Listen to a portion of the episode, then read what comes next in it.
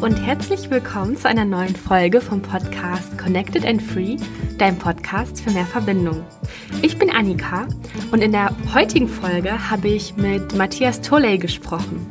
Matthias ist einer der Mitgründer von The Nook Company die du vielleicht kennst. Die stellen zum Beispiel diese super leckeren Nukao Schokoriegel her. Und mit Matthias habe ich über die Gründung des Unternehmens gesprochen, über die Kakaobranche, über den Klimawandel und darüber, wie man im Kapitalismus Geldströme sinnstiftender und heilender einsetzen kann.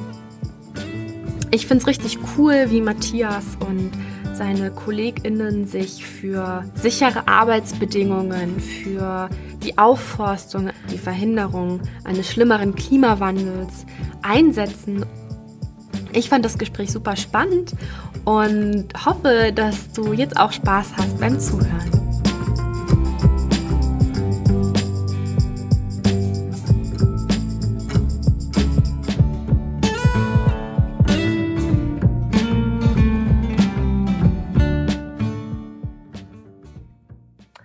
Matthias, voll schön, dass du da bist. Ich freue mich. Hi Annika. Hast du Lust, dich kurz vorzustellen, zu erzählen, wer du bist, was so die Themen sind, mit denen du dich beschäftigst?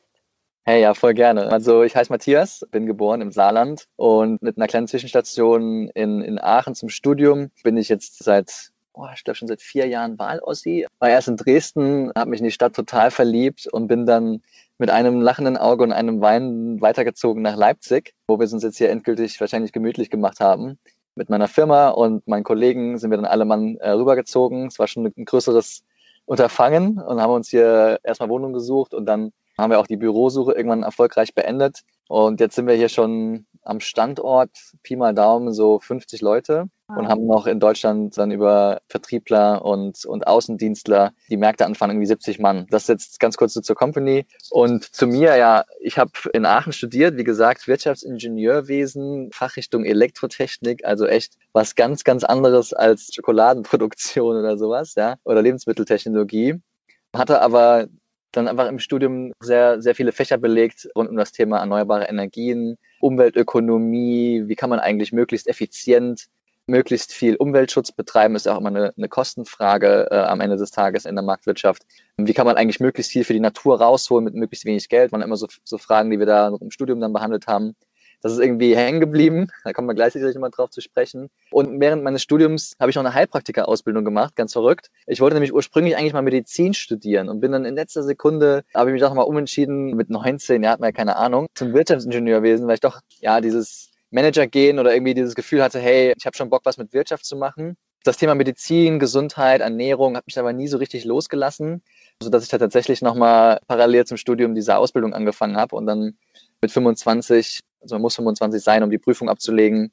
Habe ich dann gemacht und, und das Ding halt durchgezogen. Und seitdem begleite ich all die beiden Themen Nachhaltigkeit und Gesundheit. Und ich glaube, das ist einfach der Kern vom Kern meiner Persönlichkeit und äh, hat sicherlich auch die eine oder andere Spur in, im Unternehmen hinterlassen. Wenn man sich unsere Produkte anguckt und unsere, unsere Vision anschaut, dann kann man da sicherlich das eine oder andere erkennen. Gleichzeitig ist das natürlich nicht alles auf meinem Mist gewachsen, sondern äh, war eine klare Teamleistung. Ich habe zwei ganz wunderbare Mitgründer, und dazu noch ein, ein fast noch wunderbareres Team. Also es ist einfach macht mega Bock nach wie vor zu arbeiten bei der New Company. Ich kann mir nichts anderes vorstellen und bin dementsprechend super happy auf der Arbeit, was natürlich einen Großteil meines Lebens ausmacht. Aber ich habe noch zwei kleine Mäuse zu Hause, zweieinhalbjähriger Sohn Leo und eine kleine Maus, die ist erst äh, vier Monate alt die kleine Amelia, die helfen dem Papa auf jeden Fall ähm, nach Feierabend, äh, dass abgeschaltet wird und man auch mal noch äh, durchaus noch auf andere Gedanken kommt und beim Spielen, beim Puzzeln. Das macht so mein, mein Leben aus. Familie, Freunde, dass das halt auch nicht zu kurz kommt, finde ich voll cool, dass du das irgendwie so am Anfang mit reinbringst. Ich habe trotzdem jetzt nochmal als nächstes eine Frage zur Firma und ja, zwar klar, zu eurer Gründung.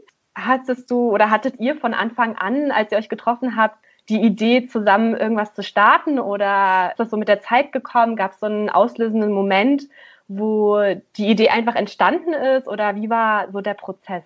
Die Story ist super crazy. Also ähm, Thomas, einer meiner Mitgründer, mit dem habe ich schon vorher, ich glaube, vier, fünf Jahre in einer WG gewohnt in Aachen. Wir haben uns wirklich, und das glaubt man kaum, also wir saßen zu 700 im Hörsaal am ersten Tag meines Studiums, sind dann quasi beim Rausgehen äh, aus der Tür, standen dann quasi ältere Semester schon da und haben uns so Nummern in die Hand gedrückt, so lose. Ja? Und wir haben zufälligerweise beide die 21 gezogen. Und es gab irgendwie, keine Ahnung, 50 Gruppen, also die Chance, dass wir uns kennenlernen, war echt gering. Drei Minuten später draußen auf dem Platz standen wir nebeneinander und, und so, ja, Thomas, ja, Matthias, hi, grüß dich, freut mich, dich kennenzulernen. Und äh, heute ist er, ja, wir kennen uns jetzt schon seit, oh Gott, viel zu langen, elf Jahren. Also es ist schon echt eine Weile. Sind natürlich auch beste Freunde und wir beide sind eng zusammengewachsen über die Jahre, haben auch beide natürlich irgendwie ein großes Fable für Gesundheit und Ernährung dann in der WG praktiziert. War auf jeden Fall eine coole Zeit. Äh, mit vielen olfaktorischen und geschmacklichen Ausflügen in die Welt des Veganismus, aber auch ganz andere Strömungen musste ich da leider irgendwie in meinem Lebensweg durchlaufen von Low Carb, High Fat, viel Käse und Butter und Kram und wir haben auf jeden Fall einige Irrwege beschritten, bevor wir dann zu unserer finalen Ernährungsform kamen. Und das war, das war quasi diese, diese Abenteuerreise mit Thomas, die, die ging ein paar Jahre und dann waren wir in Birmingham ausgerechnet zur Masterarbeit dann noch. Und man muss sich das wirklich so vorstellen, also in Deutschland wirklich Alnatura, DM, Rewe, alles, also da haben wir so eine krasse Infrastruktur, das muss ich jetzt, glaube ich, immer mal hervorheben, auch wenn es da viel Zeug zu kaufen gibt, was ich nicht unbedingt essen würde. Aber es gibt auf jeden Fall sehr viel, was ich der guten Ernährung zuschreiben würde. Echt Top-Qualität. In UK das krasse Gegenteil. Also da, da findest du kaum was, was nicht in Plastik eingepackt ist. In Birmingham, Stadt so groß wie Köln, gab es ganze zwei Bioläden damals und die waren echt, also Wohnzimmer groß. Also da gab es gar nichts und auch sonst kein Bio äh, in den Läden. Also außer von London ist das echt mager gewesen und wir sind einfach als alte Bio-Yuppies sind wir da fast verhungert. Und irgendwann konnten wir auch den Salat in der Cafeteria nicht mehr essen. Es war dann auch irgendwann zu eintönig. Dann haben wir echt gesagt, so pass auf, wir müssen jetzt hier was machen. Ne? Wir müssen jetzt irgendwie kreativ werden. Müssen mal gucken, was wir uns da selber zu Hause anrichten können was wir dann einfach mitnehmen in die Bibliothek, dass wir da einfach am Nachmittag einen kleinen Boost nochmal bekommen. Und so fing die Geschichte an. Haben wir echt so 80-prozentige Lindschokolade gekauft, bei Amazon Hanfsamen bestellt. Hatten wir uns vorher natürlich belesen, warum das gut ist und sind überhaupt auf diese beiden Zutaten gekommen. Dass das einfach top ist am Schreibtisch, beim Lernen, auch beim Arbeiten generell. Ja, nach einer Weile haben wir auch gemerkt, so, wow, unsere Kommilitonen stehen da auch drauf. Und jedes Mal, wenn wir Besuch hatten aus Deutschland, was immer so ist, wenn man im Auslandssemester ist, dann kommen im Sommer über die ganzen Freunde mal Hallo sagen. Äh, die haben das auch mal leer gefuttert. Und dann haben wir gedacht, so, hm, scheint ja irgendwie noch keiner so auf dem Schirm zu haben. Das geringer Zuckergehalt in Schokolade gepaart mit hoher Nährstoffdichte irgendwie aller Omega-3 und Magnesium, dass das vielleicht eine Marktlücke ist. Und da weiß ich noch genau, da saßen auf der Parkbank an einem der wenigen sonnigen Tage in Birmingham, Birmingham University, schöner orangener Backstein auf grüner Wiese. Und da meinte Thomas so, pass mal auf, lass doch mal, lass doch mal ein Business daraus machen. Ich glaube, das wird funktionieren. Ja, und dann sind wir dann zurück nach Aachen, waren ja eigentlich schon fertig mit der Uni, haben dann noch die Masterarbeit verteidigt. Professor fragte dann, ja, und, Tola, Herr Stoffels, wo geht's jetzt hin? Ne? Man hat dann jetzt irgendwie Siemens, E.ON und BMW erwartet als Antworten. Und wir haben gesagt, ja, wir machen uns jetzt selbstständig und äh, wir machen Schokolade. Da ist der, dem, hatte, hatte gerade die, die 1-0 unterschrieben, da ist der, ist dem, der einen Blutsturz bekommen. Äh, war auf jeden Fall eine lustige Reaktion, ihm schauen. Und wir haben dann angefangen, einen Businessplan zu schreiben und haben dann eine erste Absage bekommen. Wir haben uns für das Exist Gründerstipendium beworben und dann war klar, hey, ihr habt eigentlich gar nicht so viel Know-how im Bereich Lebensmittel und außerdem, wenn ihr eine Marke aufbauen wollt in dem Bereich, dann braucht ihr auch jemanden, der sich mit Marketing auskennt und auch da irgendwie Qualitäten hat. Und haben wir uns kurz im Hinterkopf gekratzt und Marketing war jetzt nicht unbedingt unsere Stärke, verkaufen vielleicht schon, aber nicht unbedingt quasi die Grundlage dafür im Marketing schaffen. Und dann habe ich überlegt, naja, wer könnte denn dafür uns in Frage kommen? Und äh, Christian, mein anderer Mitgründer, den habe ich aus einem Portugiesischkurs kennengelernt äh, und wusste, der fährt Skateboard. Und dachte ich so, der ist bestimmt cool. Und der kann Marketing. Wer Skateboard fährt, kann das bestimmt. Und ähm, da haben wir dem einfach ange angequatscht, per Telefon äh, angerufen und da war er gerade an einem Praktikum bei Daimler.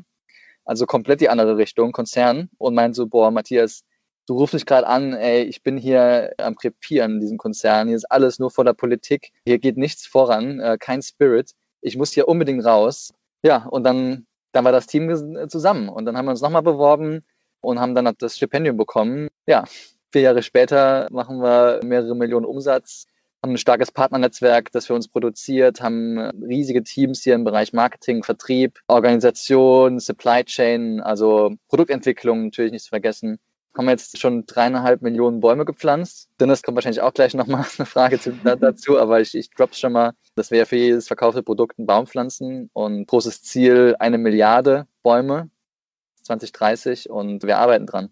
Also das sind echt richtig viele Themen und ich werde auf jeden Fall, wie du gesagt hast, da noch mal ein bisschen näher nachhaken. Lass mal starten vielleicht direkt mit Kakao. Was sind denn die Dinge, auf die man achten sollte, vielleicht auch als Konsumentin, wenn man Kakao kaufen möchte oder Kakaoprodukte? Und was ist das für eine Industrie vielleicht auch? Was, wie sind da die Bedingungen und worauf achtet ihr da besonders?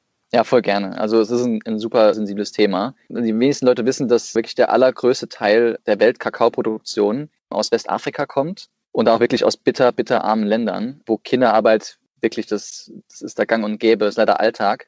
Und wir haben uns da relativ früh eigentlich dagegen entschieden, in diese Region zu gehen, weil wir auf der einen Seite einfach die Supply Chain, die Transparenz zu bekommen, ist sehr, sehr schwer. Man kriegt da sehr wenig Kontakt zu direkten Kooperativen oder Bauern. Es läuft vieles über Großhandel. Und ähm, das macht es dann intransparent.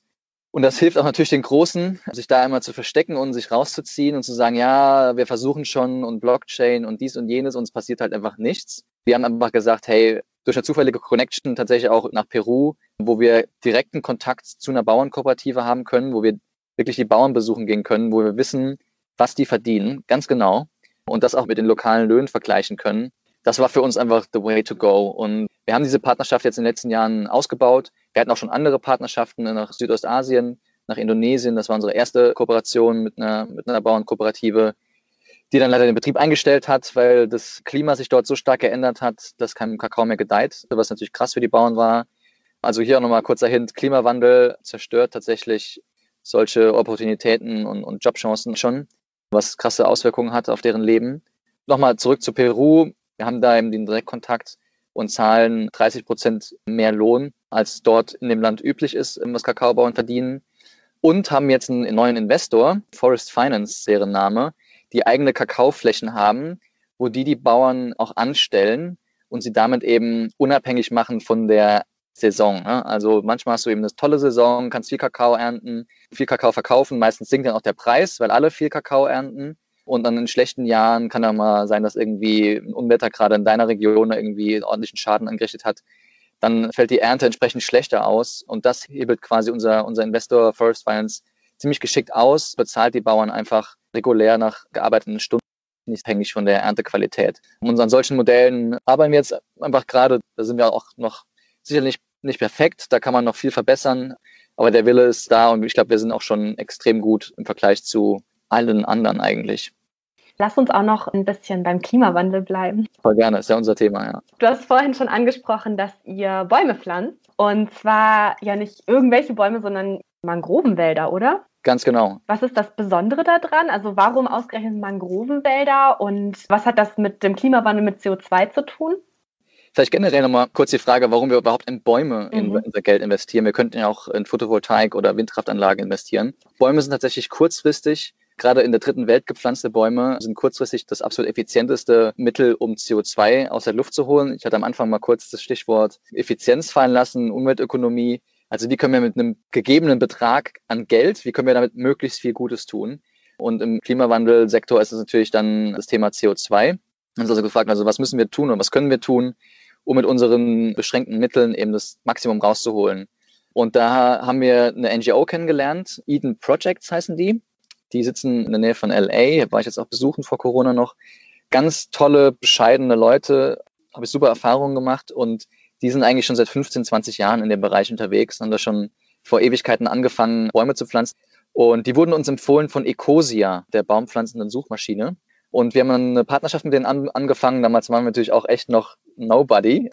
Die haben sich trotzdem mit uns abgegeben, was wir damals sehr nett fanden. Und heute sind wir Multimillion Tree Partner was nur wenige Unternehmen bei denen sind. Also Ecosia, Tentree, uh, Tree Sisters, um mal so ein paar Namen zu nennen, und wir. Also das ist eine Handvoll. Sie sind schon einer der exklusiveren Partner. Und was die eben besonders gut machen, ist eben die bauen Organisationen vor Ort auf. Das hat eben auch nochmal einen starken sozialen Aspekt. Da gibt es auch tolle YouTube-Videos, die können wir vielleicht in den Show Notes verlinken. Das ist so schön zu sehen, wie dann Frauen, die wirklich in bitterster Armut leben, dann einen Job haben, Bäume pflanzen, Klima und Welt retten, ja, super sinnvoll und mit dem Geld eben ihre Familie erstmal ernähren können und zum Zweiten die Kids auch in die Schule schicken. Das sind so, so Themen, da denkst du als Europäer gar nicht dran, aber das sind schon ja auch große Hebel dann im sozialen Feld.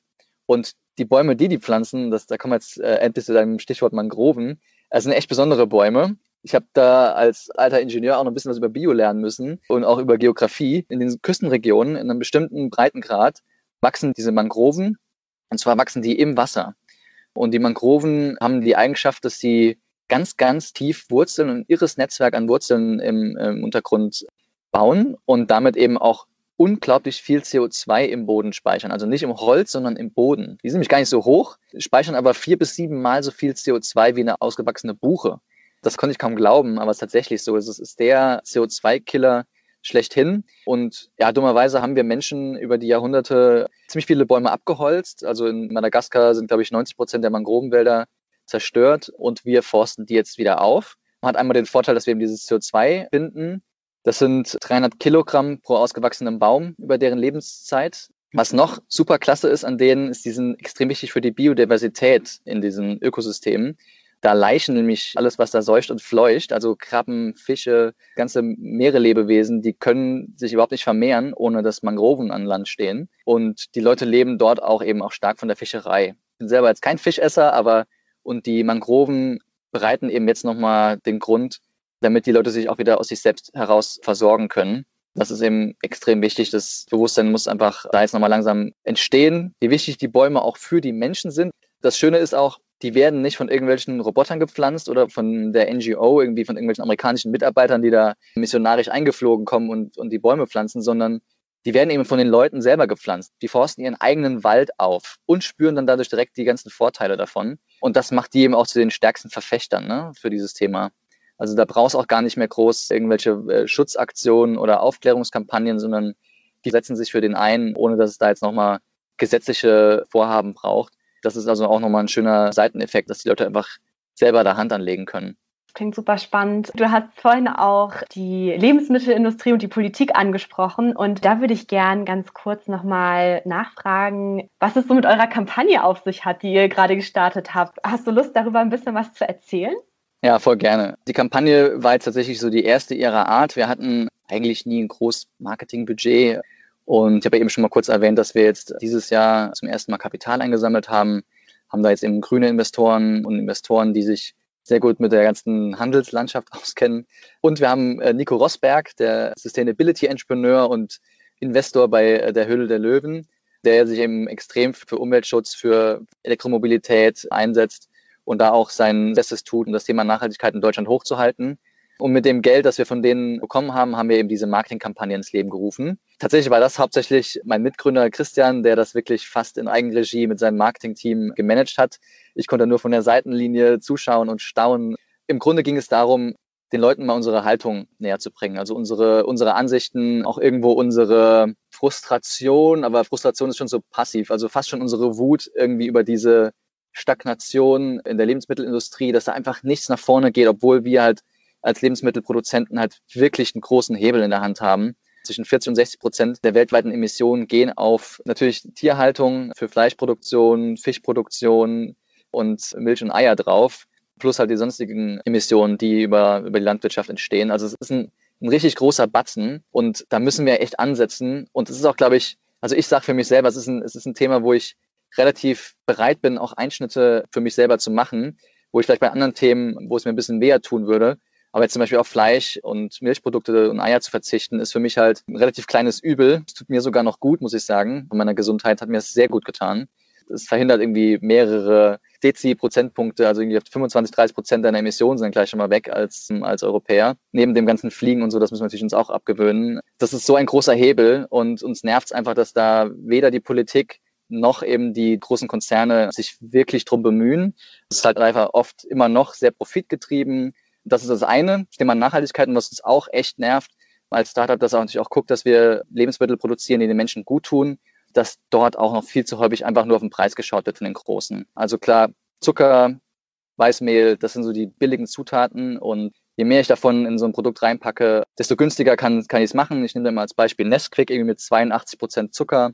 Nutella, weiß jetzt den Zuckergehalt gerade nicht auswendig, aber erste Zutat ist Zucker, zweite Zutat ist Palmöl, noch fragen. So, also muss das wirklich sein? Oder können wir wirklich mal uns nochmal vielleicht andere äh, Zutaten aussuchen, die weniger die Umwelt zerstören, die auch bei der Gesundheit der Menschen weniger Schaden hinterlassen, bestenfalls eben Menschen ernähren. Also wirklich Lebensmittel sind und nicht zur Krankheit beitragen. Und das sind zwei Themen, die uns echt umtreiben, Gesundheit und Nachhaltigkeit. Und wir haben mit dieser Marketingkampagne jetzt einfach mal Haltung gezeigt und gesagt, hör mal Freunde, so geht's nicht weiter. Haben da auch ordentlich provoziert. Wir hatten eine Litfaßsäule vom Headquarter von Nestlé gebucht, wo drauf stand, liebe Großkonzerne, esst ihr euer Zeug eigentlich selbst und haben das natürlich fotografiert in dem Moment, als es an diese Litfaßsäule angeklebt wurde und haben das auch dann in den sozialen Medien entsprechend kommentiert und das, das Engagement war natürlich überragend. Hat richtig Spaß gemacht, da die Diskussion zu verfolgen und tatsächlich haben uns mehrere Mitarbeiter der Nestlé zentral auch angeschrieben unter anderem die Nachhaltigkeitsmanagerin mit natürlich aus unserer Sicht oft fadenscheinigen Ausreden, die sich einfach da aus der Verantwortung rausziehen ich glaube, dass die Leute, die da in der Nachhaltigkeitsabteilung arbeiten, tatsächlich Bock haben, was zu tun, aber dass da einfach zu wenig passiert. Es ist einfach zu langsam. Es, es, es gibt da nicht wirklich im oberen Management den großen Willen, jetzt hier die wirklichen Hebel umzulegen. Dieses Klein-Klein, ja, wir machen hier ein bisschen was und da ein bisschen was, das reicht nicht. Es ist, es ist einfach schon kurz nach zwölf und ihr seid jetzt irgendwie immer noch im 19. Jahrhundert, was das angeht.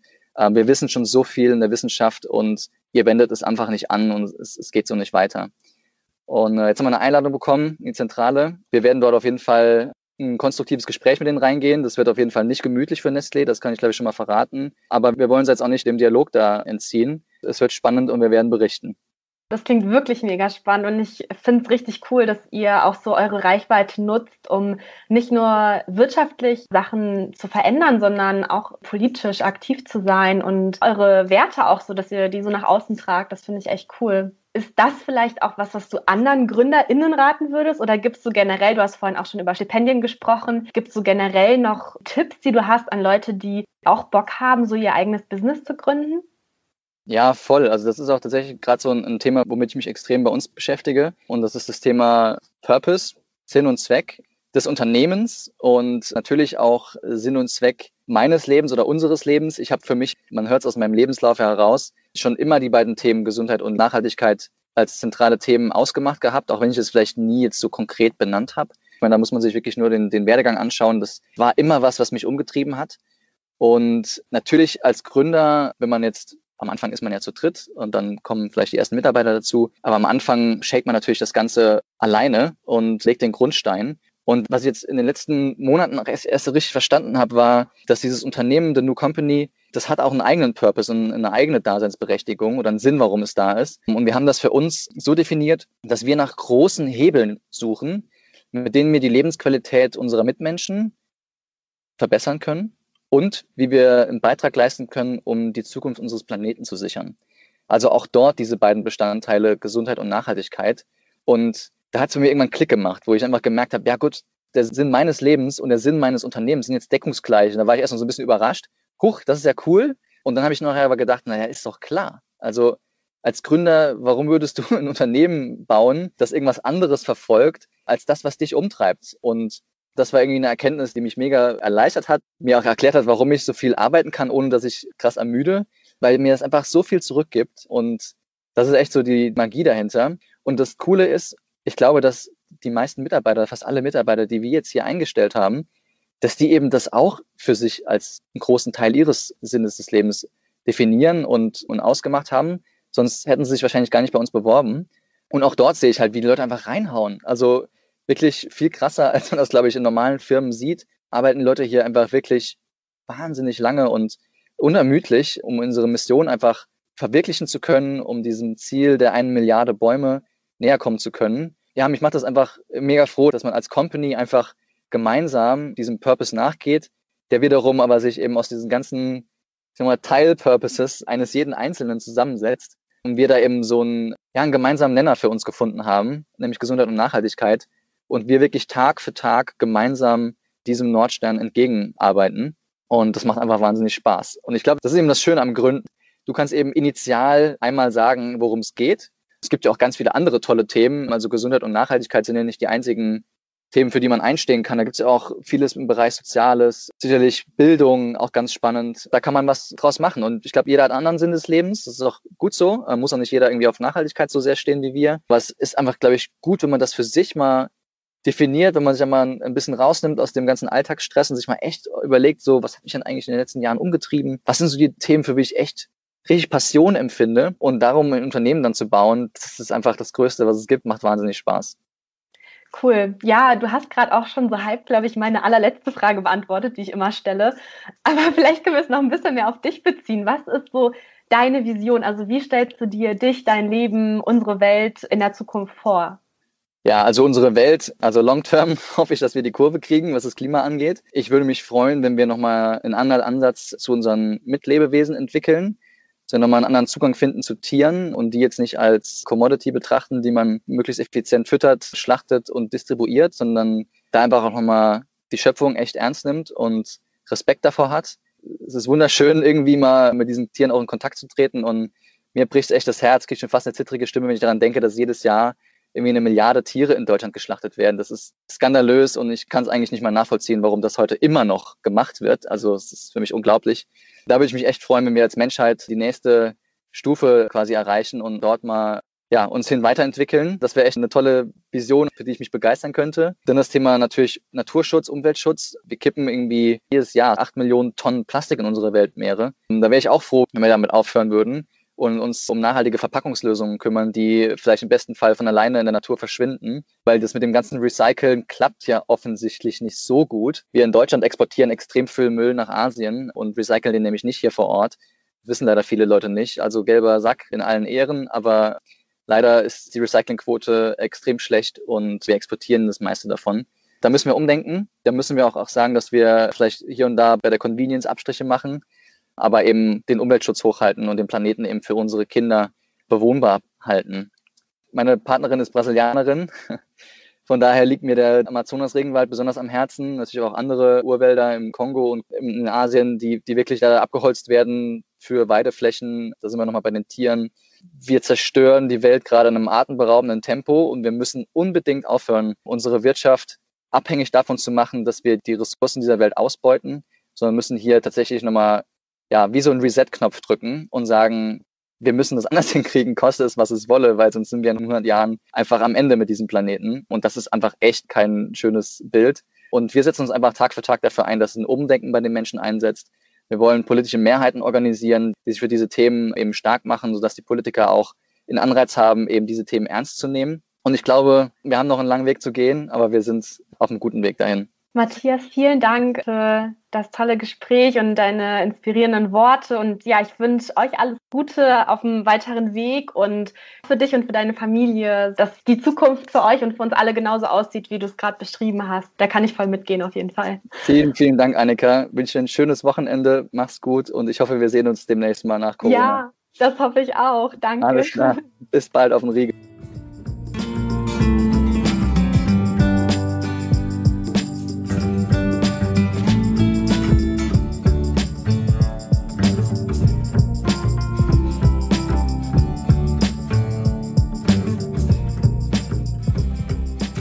Vielen Dank fürs Zuhören. Ich hoffe, dass du Spaß hattest dabei, Matthias zu lauschen. Und wenn du weitere Infos gerne haben möchtest, dann schau auch nochmal in die Show Notes. Da sind einige Links, die dich vielleicht interessieren könnten von ja, Projekten oder auch dem Stipendium, über das Matthias gesprochen hat.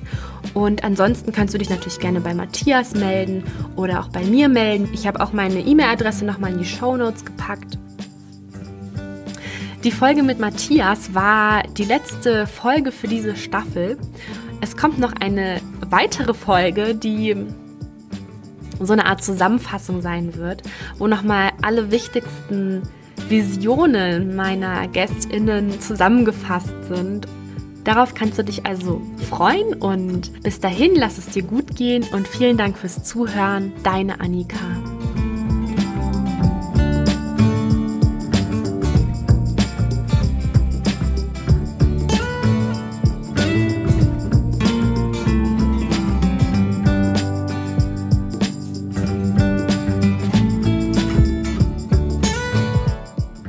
Vielen Dank, David Pöll, für die Produktion des Liedes für diesen Podcast und Ella Zickarek für das Design des Logos. Das Konzept, die Produktion und die Redaktion vom Podcast Connected and Free sind von mir, Annika Poblocki.